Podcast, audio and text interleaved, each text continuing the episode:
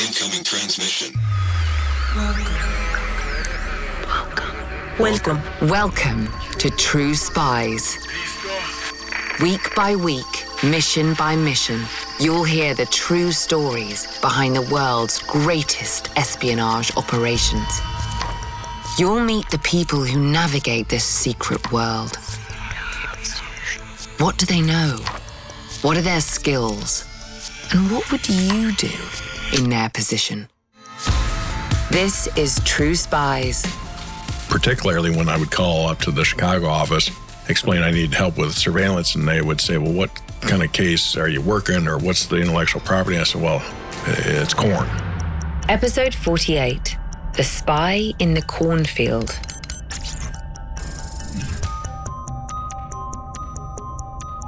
And then I would hear a long silence on the other end of the phone. Um, corn, are you, are you serious?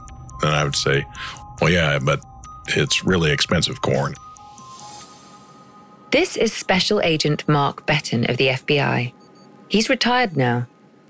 In his time, he worked counter-terrorism cases, caught kidnappers, busted corrupt police officers.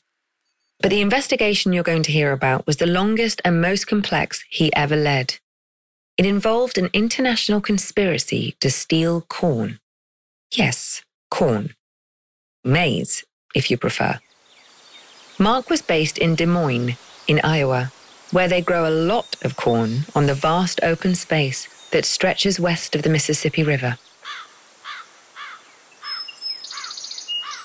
Des Moines, Iowa is right in the center of the United States, which is the farm belt of the United States. Uh, the most fertile soil in the entire United States runs through Nebraska, Iowa, Illinois, parts of Minnesota, Missouri. And believe it or not, there's a tremendous amount of intellectual property that goes into the creation of our ag products, seed products, uh, soybean, corn. In 2011, when this story begins, some of the biggest seed producers in the world were based out there. Syngenta in Chicago, Monsanto in St. Louis, and in a suburb of Des Moines, DuPont Pioneer. They have some of the best corn seed products literally in the world. And the reason it's some of the best in the world is because they spend a tremendous, tremendous amount of money developing those lines of seed. For example, to develop one successful line of seed that they will actually send to market, they typically spend five to eight years of research testing that seed, and they'll spend anywhere from 30 to 40 million dollars on that one seed product before they send it to market. Millions of dollars. And it's all within easy reach, growing at the side of the road in fields that stretch to the horizon and beyond. You can see why someone might be tempted to pinch some, can't you? If they knew what they were looking for. Not very glamorous, you might think, corn. But if you steal it, you're not simply stealing millions of dollars worth of research. You're stealing secrets, trade secrets. And that's called espionage. In the summer of 2011, Mark Betten was in charge of counterintelligence out in Des Moines.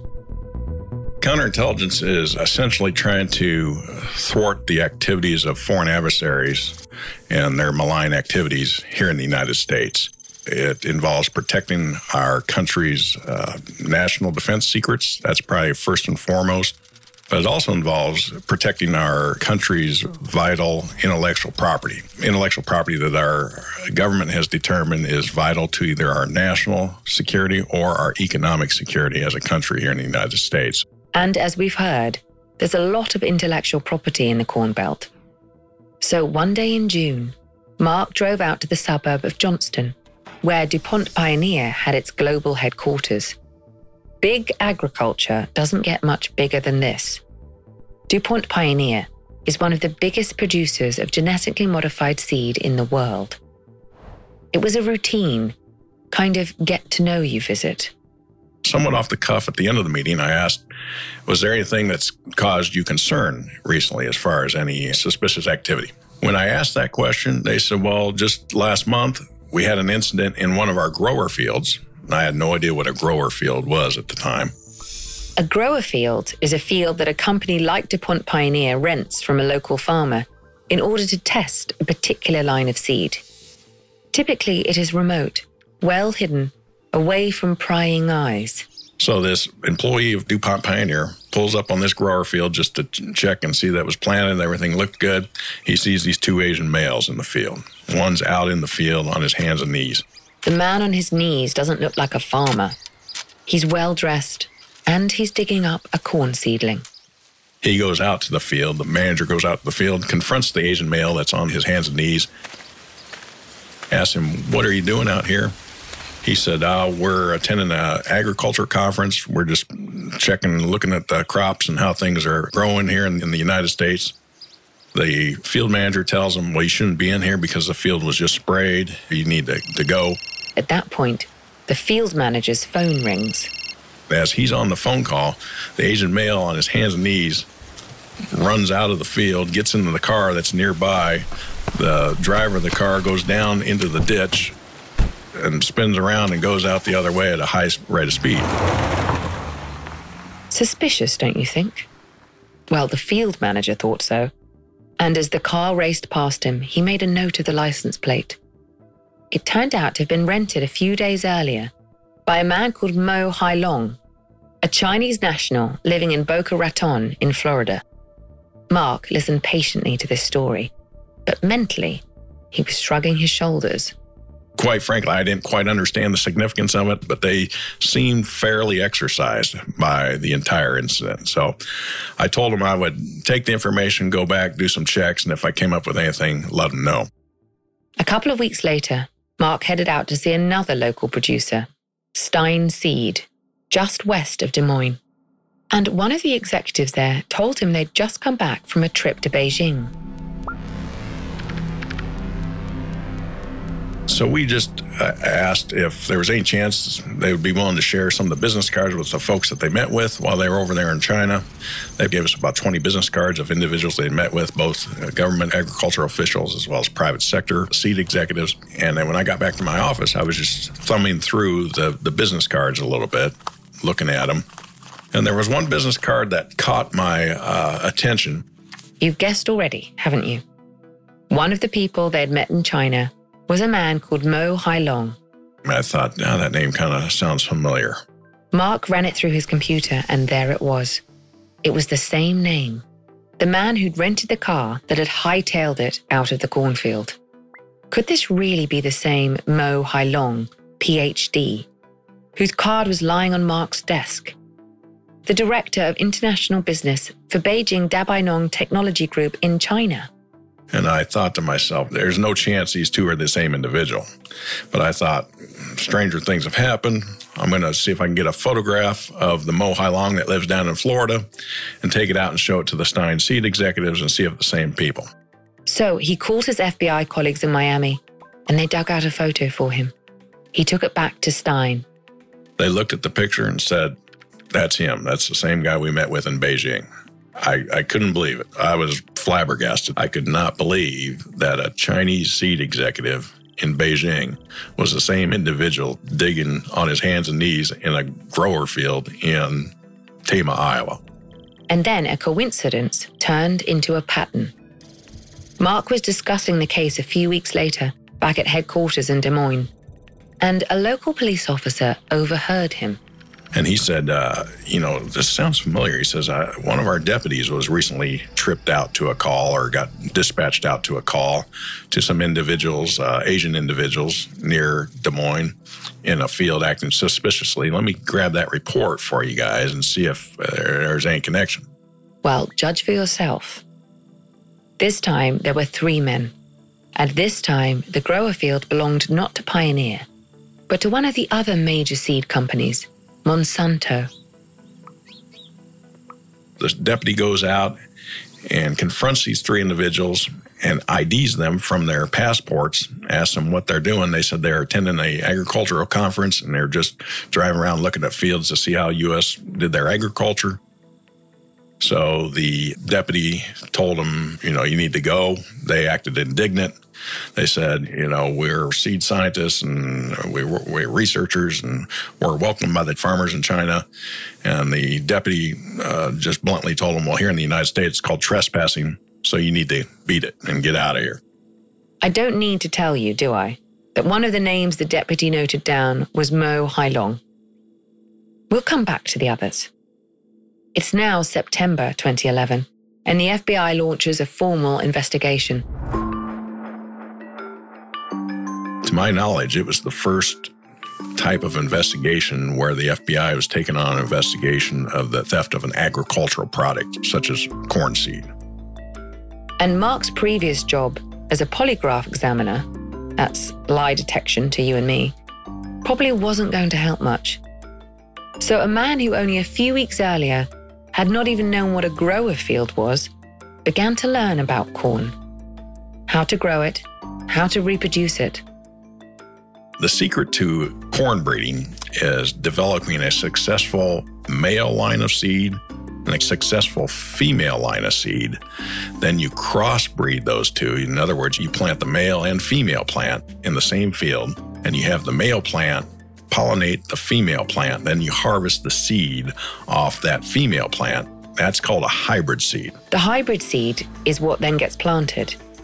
But if your intention is to recreate a hybrid, what you need are the parents, those male and female seeds. And this, the FBI suspected, is what Mo Hai Long and his accomplices had been looking for. Corn in Iowa is planted in April and May and harvested in September and October. Not much happens over the winter. But in February 2012, the FBI in Florida got wind that Mo Hai Long was on the move. Mark, in Des Moines, alerted his contact at DuPont Pioneer. He might be headed this way. Best keep an eye out. The following day, they called me and they said, We have a delegation visiting here uh, at our headquarters in Johnston.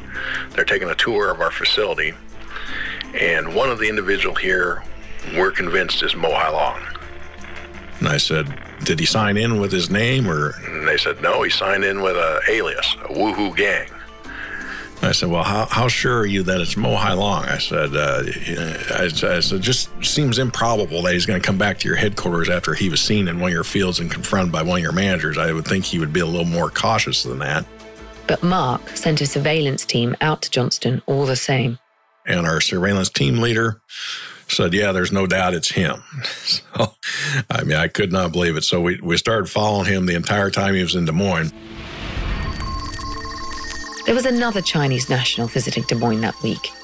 In fact, there was a whole delegation, led by a man you've probably heard of Xi Jinping. Yes, that Xi Jinping, then vice president, now president of China. Xi had a relationship with Iowa. He'd spent a few days there in the 1980s. And what better place for Chinese executives to sign a multi billion dollar deal to import US soybeans, another Iowa staple. Mark Betten wasn't much interested in that, though. He wanted to know what Mo Hai Long was up to. They hosted a pretty exclusive and lavish state dinner for Xi Jinping that night. We were surveilling Mo Hailong. He drove down to the state capitol where the state dinner was being hosted and attempted to gain entry to the state dinner but he was denied. He wasn't on the uh, visitor list or the guest list. Apparently undeterred, Mo Hailong placed a call to someone already inside the building. That person came out, got him, vouched for him, and then he came in and he attended the state dinner for Xi Jinping that evening. So now you're probably asking yourself the same questions that Mark was asking. Who did Mo Hai Long call?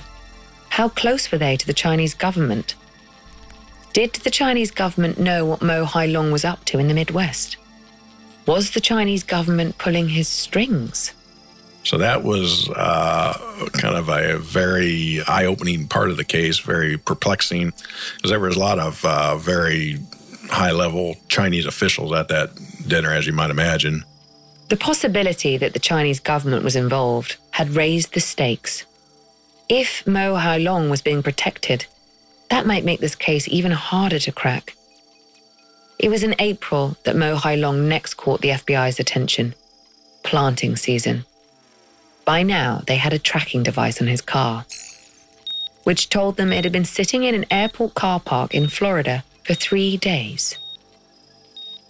A tracking device has its uses, but also its limitations. It tells you where a car is, but not its owner. So, Mark got a warrant to track Mo Hai Long's telephone. The minute I got that warrant, I contacted the cell phone company about pinging his phone. They pinged it, showed he was out near Chicago, Illinois, and rural parts of Illinois. That is also some of the most fertile farmland in the United States. Mark's FBI colleagues in Chicago picked up the trail. Mo Hai Long was heading across the state line out of Illinois into Iowa. I was out at my uh, son's uh, soccer game.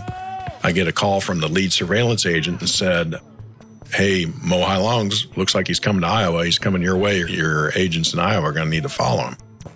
And so I have to scramble around on a, you know, Saturday morning calling agents that are out by the border of Illinois. We have an office out near that way. And I asked, hey, I've got a subject coming this way. Can you help me uh, follow them? And, and of course, the, uh, kind of the running joke was, well, well, sure, Betten, what you, what you got, a kidnapping, a homicide subject, uh, something of that nature. Uh, we'll be glad to come out on a Saturday morning or a day off. Uh, you know, uh, if, you know, you got to kidnapping will be right out there. I said, well, no, it's not quite like that. It's a, it's a guy uh, stealing corn. You can almost see the eyebrow being raised, can't you? Corn? Sure, right. Yep, I can see why that would be pretty urgent. In the end, Mark got what he needed. Surveillance is an art form, I would say. A resource intensive art form, because you need four or five cars, and they need constantly to switch position to make sure that one particular vehicle doesn't stick out. You don't want to attract attention. Des Moines is about five hours from Chicago, and the main interstate across Iowa is Interstate 80. Traffic usually moves around along about 70, 75 miles per hour. So as our surveillance team was following him, he would have periods where he would slow down to 50, 55 miles per hour, and he would speed up to 80, 85 miles per hour he would just at the last minute pull off into a rest stop and sit there for a minute or two just to observe uh, traffic around him.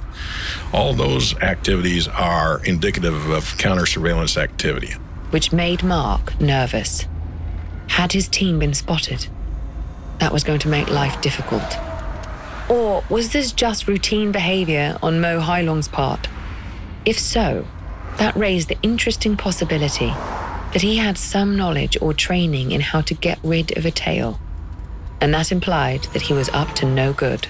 He went all the way uh, to a little town called Adel, Iowa, just west of Des Moines, about 30 miles. And I was actually on the surveillance team at that point. And as we came into Adel, he was going north on the road, and I was back about a quarter of a mile just so I could barely see his car.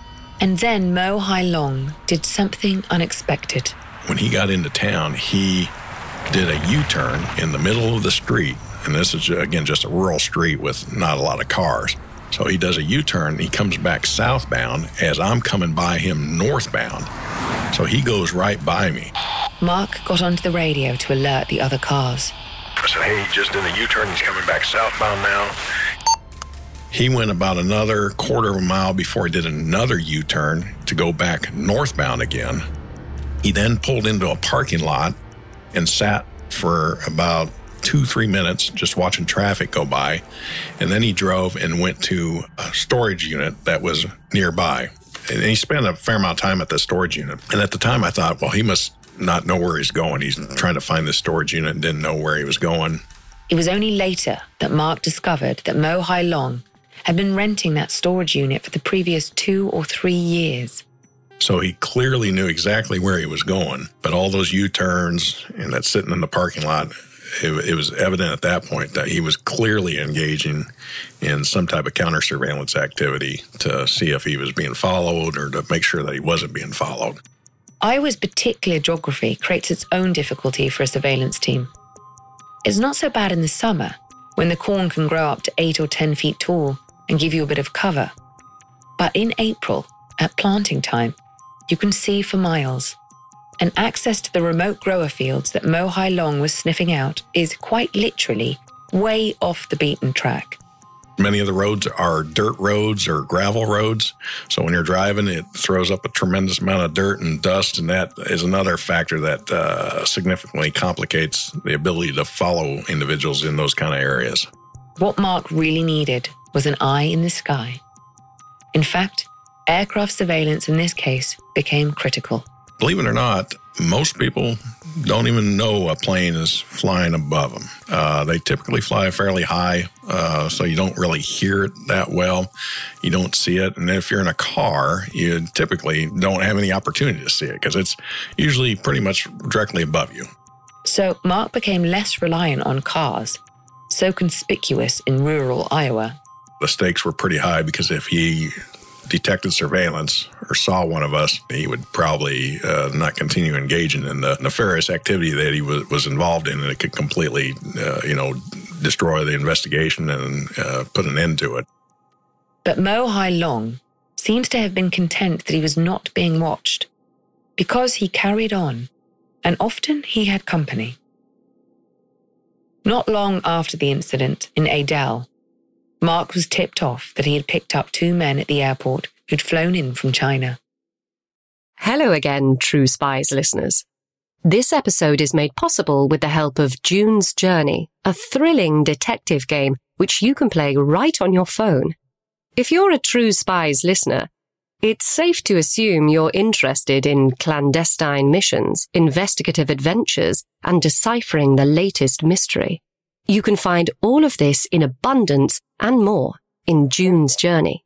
In the game, you'll play as the plucky June Parker, an amateur detective in the roaring 1920s. Poor June is set to investigating in order to find the truth of her sister's untimely murder. But I don't want to give too much away because the fun of June's journey is seeing where this twisting story takes you. But I've just come to a grisly conclusion thanks to working alongside other real players online as part of a detective club. Take heed though. Not everyone wants to be June's friend. Discover your inner detective when you download June's Journey for free today on iOS or Android. Every day in America, 60 million packages are delivered, but we don't always know what's inside. He bent down to pick the package up. That's when the device detonated. Danger is everywhere, one is safe in Austin, Texas, as law enforcement hunts a serial bomber for 19 days. From Sony Music Entertainment, Campside Media, and Pegalo Pictures, this is Witnessed 19 Days. Subscribe on Apple Podcast to binge all episodes or listen weekly wherever you get your podcasts.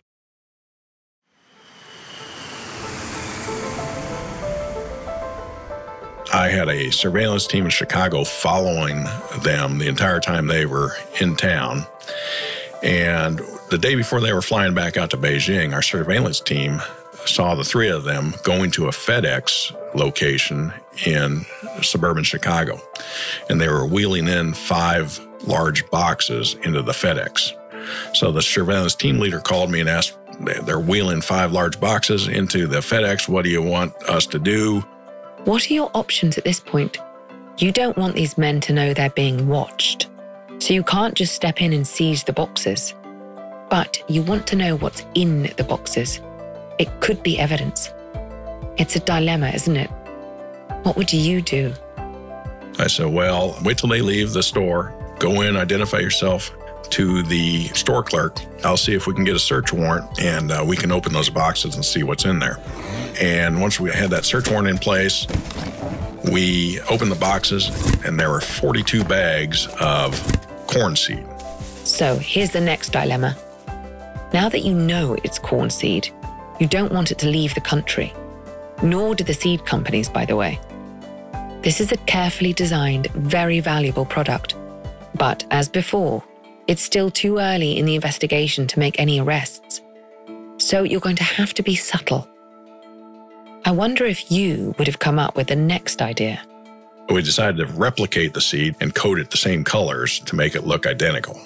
Sounds simple enough, doesn't it? But it took the scientists at DuPont Pioneer three days to match the shade of purple they needed, and time was pressing. When you ship something, you know, it's tracked every stop it makes. So the longer it sits in a warehouse or sits at the place where it was uh, dropped off and, and the tracking system is not being updated, the bad guys who are shipping this stuff get suspicious. So it puts us under a lot of pressure to get that seed replicated fairly quickly. The replica seed was in Des Moines. The FedEx was in Chicago. And that, as we know, is a five hour drive. With time running out, Mark got hold of an FBI aircraft. But the pilot was almost out of flying time. So he radioed ahead when he was about an hour outside Des Moines and said, When I land in Des Moines, I've only got about 30 minutes on the ground where you have to get me that new purple seed, or I'm grounded till the next day. So we ran out to Pioneer, got the purple seed we needed. and Then we were driving down the interstate, running lights and siren, going about 110 miles per hour. Just as we got there, our pilot was landing. We took that purple seed and ran out to the plane, put it on the plane, and he was able to get back off and get it back out on the FedEx shipment. That was a very intense time pressure that we were under during that operation. The five boxes of replica seed were on their way to China. Spring turned into summer. The corn began to grow. And then, in late August, Mark got word that some of the Chinese suspects were on their way back to the US. This time, they included the man the FBI now suspected to be the ringleader. His name was Li Shaoming, Dr. Li. Mo Hai Long, you'll recall, worked for a company called Nong, or DBN. DBN had a corn seed subsidiary, and Dr. Li was the CEO. This wasn't his first visit to the Midwest. Dr. Lee was one of those three men in the grower field outside Des Moines the previous September. Dr. Lee was the man Mark really wanted. Once more, he set up a surveillance team. And uh, they spent large amounts of time driving around rural parts of Illinois, Iowa, Missouri, stopping periodically, getting out, and what looked like they were collecting seeds. It took them several weeks. And then, at the end of September, they were back at O'Hare Airport in Chicago. Dr. Lee and one of the other men were on their way home to China. The FBI needed to know what they were taking with them. We knew they were flying out to Beijing, and when they checked their bags in at the ticket counter, we had uh, customs officials pull their bags aside down in the baggage area. Dr. Lee's luggage contained two boxes of what looked like microwave popcorn, well known brands. The boxes apparently factory sealed, but inside each box, stashed under the popcorn, were about 100 small manila envelopes inside each of those envelopes was approximately eight uh, kernels of individual corn with a generic four digit number written on the outside of each envelope. They found corn seed in the second man's luggage too, wrapped in paper napkins hidden in his clothes. And so they went upstairs to the departure lounge to confront the two men. Dr. Lee, they discovered, didn't speak much English. The second man insisted that he was traveling alone when he turned his pockets out, there were more paper napkins, more seeds. It's a critical moment in the investigation. Genetically modified seeds contain secrets. And here you have two men caught in the act of smuggling what look like genetically modified seeds out of the country. But it could be just ordinary seed, a bit unlikely in the circumstances. But still, there's that nagging question have you got enough evidence to make the case? What do you think? Is it time to slap the handcuffs on? You need to decide fast. The flight to Beijing is about to depart.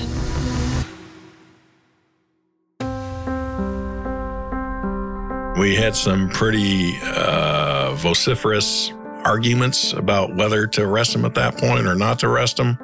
I wanted to, to arrest him. I felt that we had enough evidence at that point, but uh, unfortunately, uh, I was overruled on that uh, on that issue.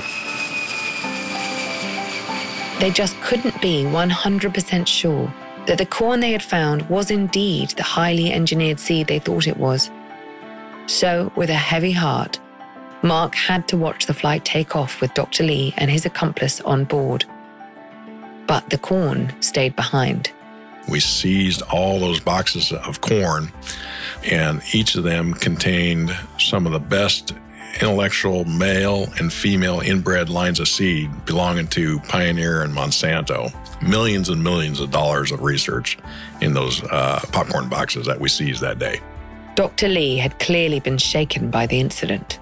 We found some communications later where they were discussing whether it was just luck that the customs officials found it, you know, just by random, or whether they thought somebody was actually investigating them. But hopefully they'd get another chance. Because a week or two later, Mark got hold of the evidence that he knew would nail this conspiracy. It came from a listening device in one of the cars the men had rented at the airport. At this point, Mark becomes a little shy about what he can and can't discuss. At some point in the investigation, he had been able to make use of FISA. FISA is an acronym which stands for the Foreign Intelligence Surveillance Act. It's a statutory scheme here in the United States that creates a secret court that hears cases involving national uh, security matters and they can issue a variety of court orders and warrants and things of that nature that remain secret. Secret court, national security. I think you get the picture. This is a powerful weapon. It applies to foreign powers or agents of foreign powers suspected of espionage and terrorism. This is no run of the mill instrument of law enforcement. The fact that the FBI had been able to make use of FISA in this case will give you a sense of what the US government believed was at stake here. Washington calculates that it loses hundreds of billions of dollars in intellectual property theft every year. It has identified China as the biggest culprit. So, Mark had been able to put a listening device inside one of the rental cars, and he'd recorded the conversation.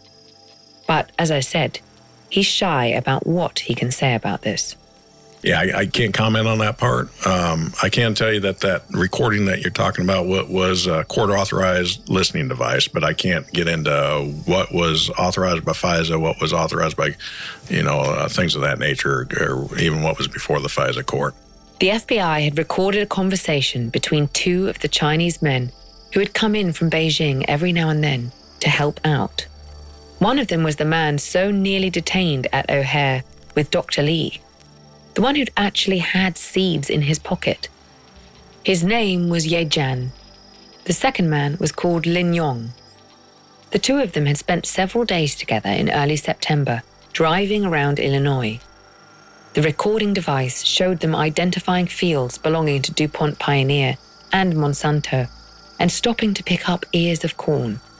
And that device is what essentially uh, broke the case wide open because it showed exactly what they were doing during the course of the case. They discussed it. At one point, the one individual, Lin Yong, even said that he studied the law and the offenses that they were committing were extremely serious and that they could be treated as spies and that they needed to be extremely careful because if they ever got caught, they could get sentenced to life in uh, prison in the United States. And, and so they had an extensive conversation about that type of activity.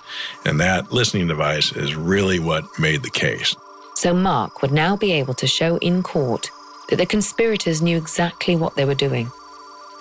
But the conversations had been in Mandarin, and they took a while to translate. So by the time the FBI knew what they had recorded, Dr. Li and co were all safely back in China. Annoying, no? And so, 2012 turned into 2013 and the case went cold. The planting season came and went, and there was no sign of Dr. Li. Perhaps he really had been spooked by his close shave at O'Hare. Mo Hai Long, meanwhile, was still coming back to the Midwest. But now he was talking to pig farmers he had been tasked by his company to transition into swine production because his company, that uh, Dabeinong Group, not only did they have a seed subsidiary, but they also had a subsidiary that focused on swine production and hog production. Iowa is also a very large hog producer. In fact, uh, there's more hogs in Iowa than there are people. It must have been a frustrating summer. They'd spent hundreds of thousands of dollars on the investigation, the surveillance teams, the aircraft, the listening devices. You can imagine the kind of conversations going on at FBI headquarters. The pressure to make an arrest must have become acute. I think most of the pressure I felt personally, and I think the investigative team came from the thought that these bad actors were coming over here, stealing some of their most significant intellectual property to take back to benefit their own companies, in this case, back in China, back in Beijing. That added a significant amount of pressure uh, because, as I said, some of these products that they were targeting and stealing were worth millions of dollars. And so that also added a fair amount of pressure in this case. But most of the suspects, most importantly Dr. Li, were in China, out of reach. So during most of 2013, we were just hyper vigilant, waiting for Dr. Li Shaoming to fly into the country or a partner country where we could get him uh, arrested on a warrant. They began to pin their hopes on a large annual agricultural conference due to be held in Chicago, an event Dr. Li had attended in the past. It was uh, what I call the Super Bowl of seed. It was probably the most prominent uh, conference for seed producers in the world. So we thought that there was a pretty good chance he might attend that event because we also thought the incident at O'Hare Airport was far enough removed that maybe now he was more comfortable and would come back for that. Dr. Li was, however, apparently able to resist the lure of the Super Bowl of seed.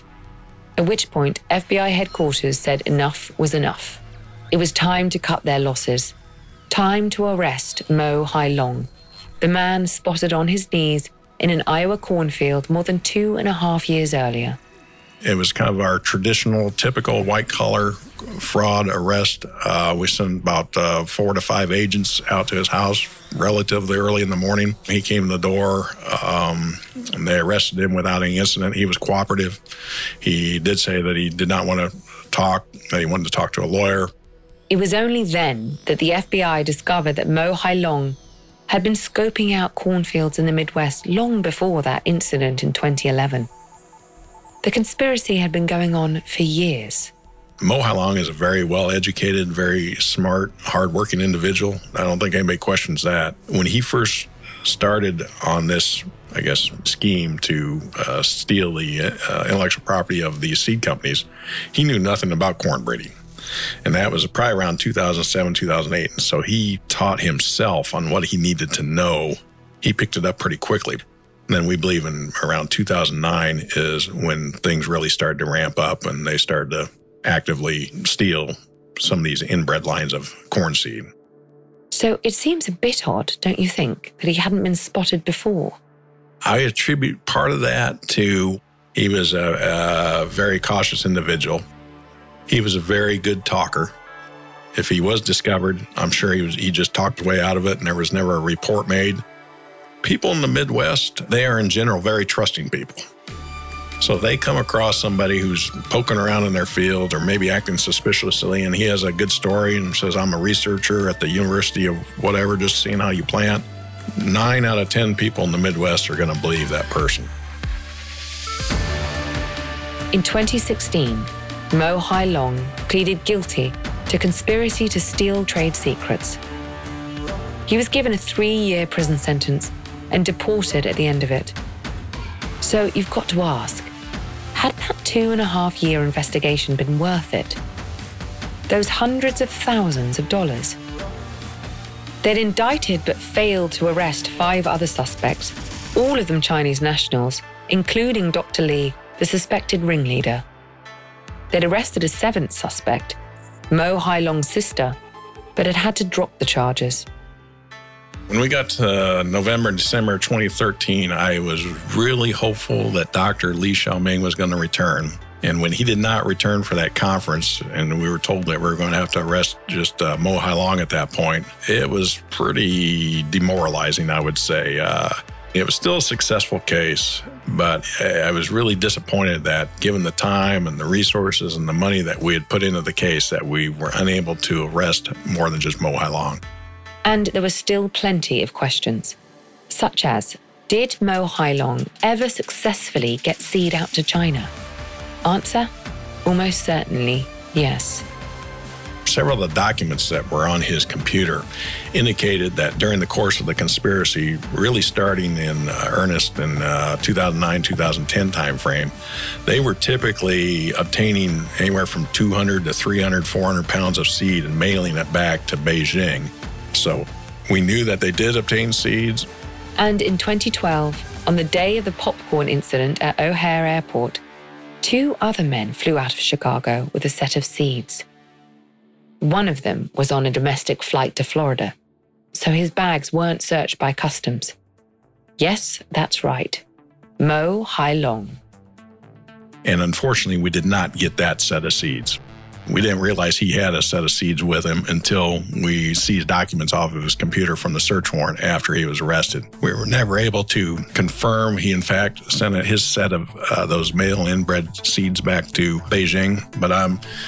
I feel pretty comfortable saying that I'd probably bet my bank balance that if you were to do DNA testing on some of the genome of some of that seed that's being sold under the DBN uh, name right now, you would find a fair amount of germplasm that belongs to either Pioneer or Monsanto in those products. Another question would be this Was this really only a piece of private speculation? An act of corn seed piracy dreamed up at the DBN headquarters? Or was the Chinese state also involved? The investigators found an intriguing message on Mo Hai Long's computer, sent to him by Dr. Li in 2009, with reference to one of the large seed companies. Pioneer's prowess, it read, has shaken the Chinese government. There is a serious need for a national hero. Is that what Mo Hai Long was supposed to become? A national hero? Remember how he insinuated himself into that state banquet in Des Moines during the visit of Xi Jinping? Was this whole thing a case of government sponsored espionage? Government sponsored theft of trade secrets? Answer? Maybe.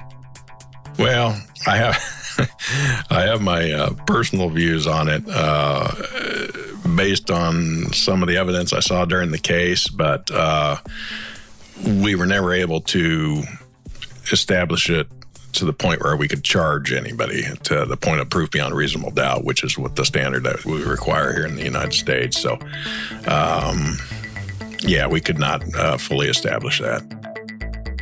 And there's one more thing. On the same day that the FBI knocked on Mo Hai Long's door in Florida, they also picked up two research scientists from China in Kansas and Arkansas.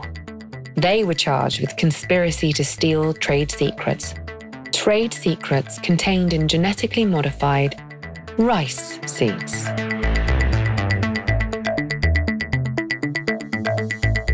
I'm Vanessa Kirby. Join us next week for another mission with True Spies. We all have valuable spy skills, and our experts are here to help you discover yours. Get an authentic assessment of your spy skills, created by a former head of training at British Intelligence at spyscape.com. Disclaimer The views expressed in this podcast are those of the subject. These stories are told from their perspective, and their authenticity should be assessed on a case by case basis.